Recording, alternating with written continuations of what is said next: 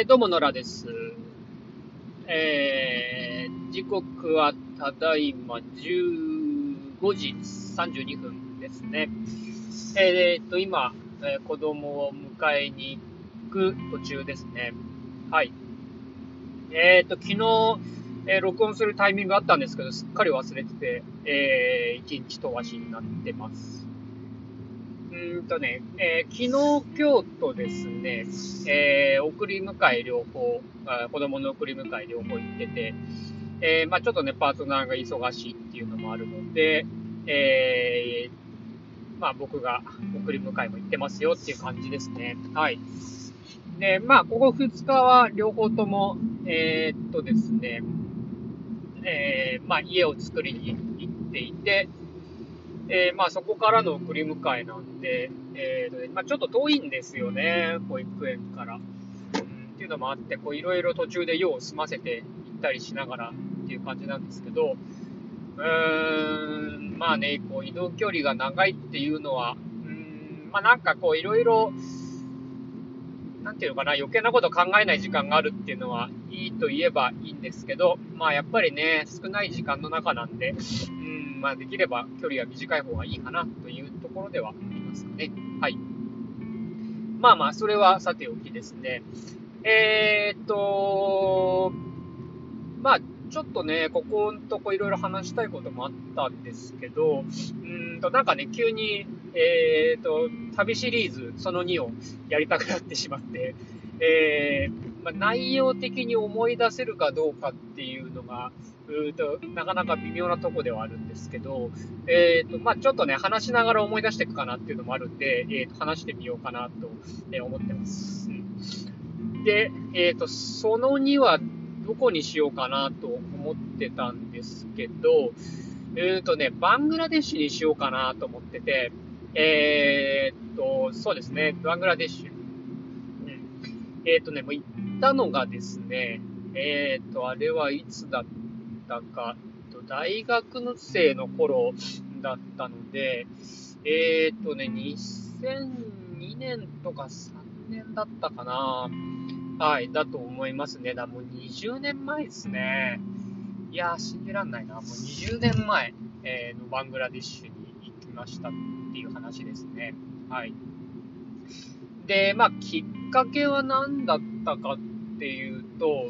えっと、まあ、あの、もともとはね、インドに行ってみたいっていうのがあって、えっと、インドに行こうと思ってたんですけど、うんとね、それと合わせて、えっと、まあ、ちょっと別のとこ行きたいなと思って、うん、パキスタンかバングラデシュかみたいな、えっと、いろいろ考えてたんですけど、あの、たまたま、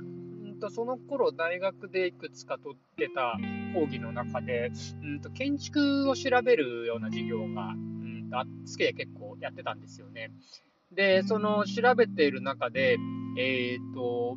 えー、ルイス・カーンのあ、まあ、ルイス・ルイスカーンっていう、まあ、有名な建築家がいて、えーとその人が、えー、バングラデシュのダッカで作った、えー、国会議事堂があるというので、うんとね、なんかまあルイス・カーンの建築自体は、まあ、割と好きだったっていうのもあって、えー、とちょっとそれ見に行ってみたいなって思ったのが、えー、きっかけでしたね。はい。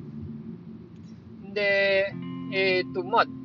バングラデシュっていうところもうっと、まあ、あんまり情報がその当時もな当時はあんまなかったっていうのもあって、えーとちょっと行ってみたら面白そうかなというような感じで、まあ結構、えーと簡単な気持ちでしたね。インドがメインで考えてたんで、えーとまあ、バングラデシュ、ダッカに入って、まあ、そこから陸路で、えー、こうインドに抜けていくような旅をしようかなと思って行ったのがもともとのきっかけでしたね。はい。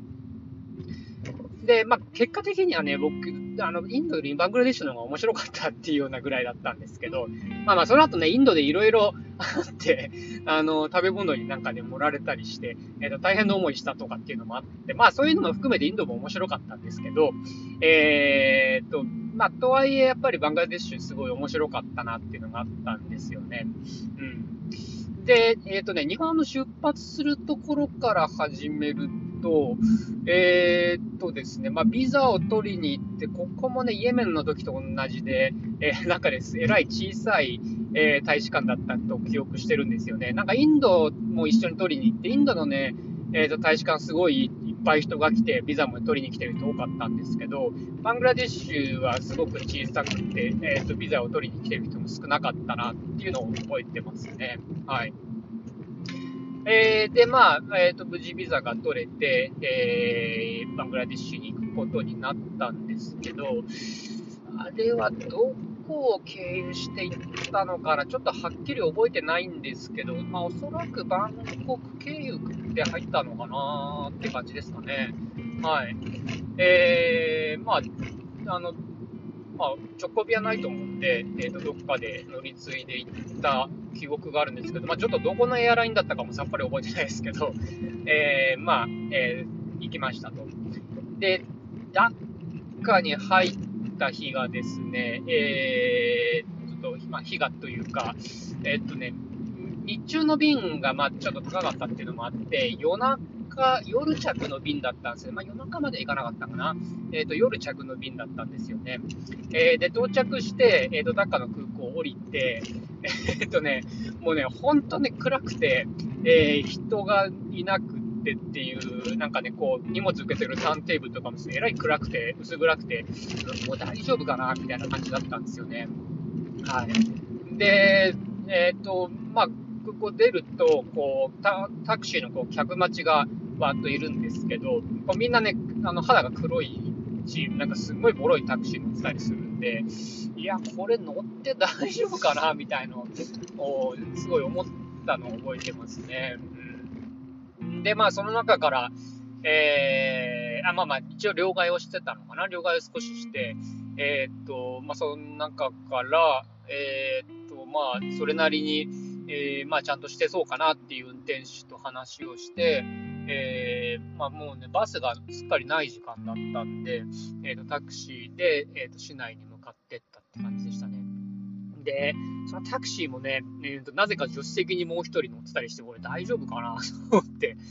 でタクシーのフロントガラスとかもね、なんか微妙にひび入ってたりしてて、いや大丈夫かなこれみたいな、まあなかなかねフレンドリーな運転手だったような記憶はしてるんですけど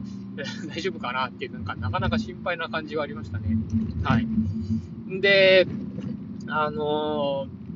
ー、とにかくね停電してて、あの空港一歩出るとね真っ暗なんですよね。もう何にも見えない。でなんかこう止まって目を凝らすとどうもこう街なのかなみたいな感じはあるんですけど、うーんと街の様子がよく分かんなくて、えーとね、僕はなんか勝手にあのなんか黒い北朝鮮みたいな感じのイメージがパッと浮かんで、あの、まあ、そのファーストインパクトが結構なんか大きかったですね。はい、うん、なんかやっぱりすごい貧しい国なんだろうなっていうのはなんかこう肌で実感したような感じをすごく覚えてますね。はい。で、えーと、まあ、なんかね、結構タクシーも迷って、ホテルちょっと決めていったのかどうか、あんまり記憶が曖昧なんですけど、うーんと、まあ、あんまりさ、初日はそんな、あのー、ひどいところには泊まんないようにしようと思って、ある程度、ちゃんとしたところと思って、えーと、一応、そのホテルを目指していったんで、まあ、ある程度、ずっと調べてはいたんでしょうね。まあ、目処はつけていったんだと思うんですけど、えー、で、まあ一応なんとか着きましたと、えー、いうところで、まあ着いて、まあそれなりに外観はまあちゃんとしてるかなみたいなホテルだったんで、まあちょっとここで一泊しようと思って、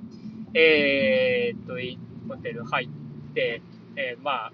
こう部屋に案内されたんですけど、でその部屋が、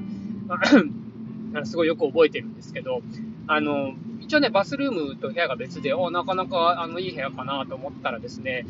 バスルームの天井が抜けてるんですよね。天井が抜けてなくて、なんじゃこりゃっていう感じでしたよね。なんか、あの、お湯もあんま出なかっ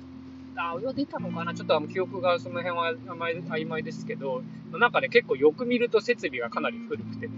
うーん、なかなかやっぱり、うーん大丈夫かなみたいな感じで、えー、その日、その日は寝たのを覚えてますね。はい。えー、まあ、あの、バングラディッシュの、あの、ファーストインパクトはそんな感じで、でとにかくね、あの、いろんなものがボロくて、貧しい国なんだろうな。でも、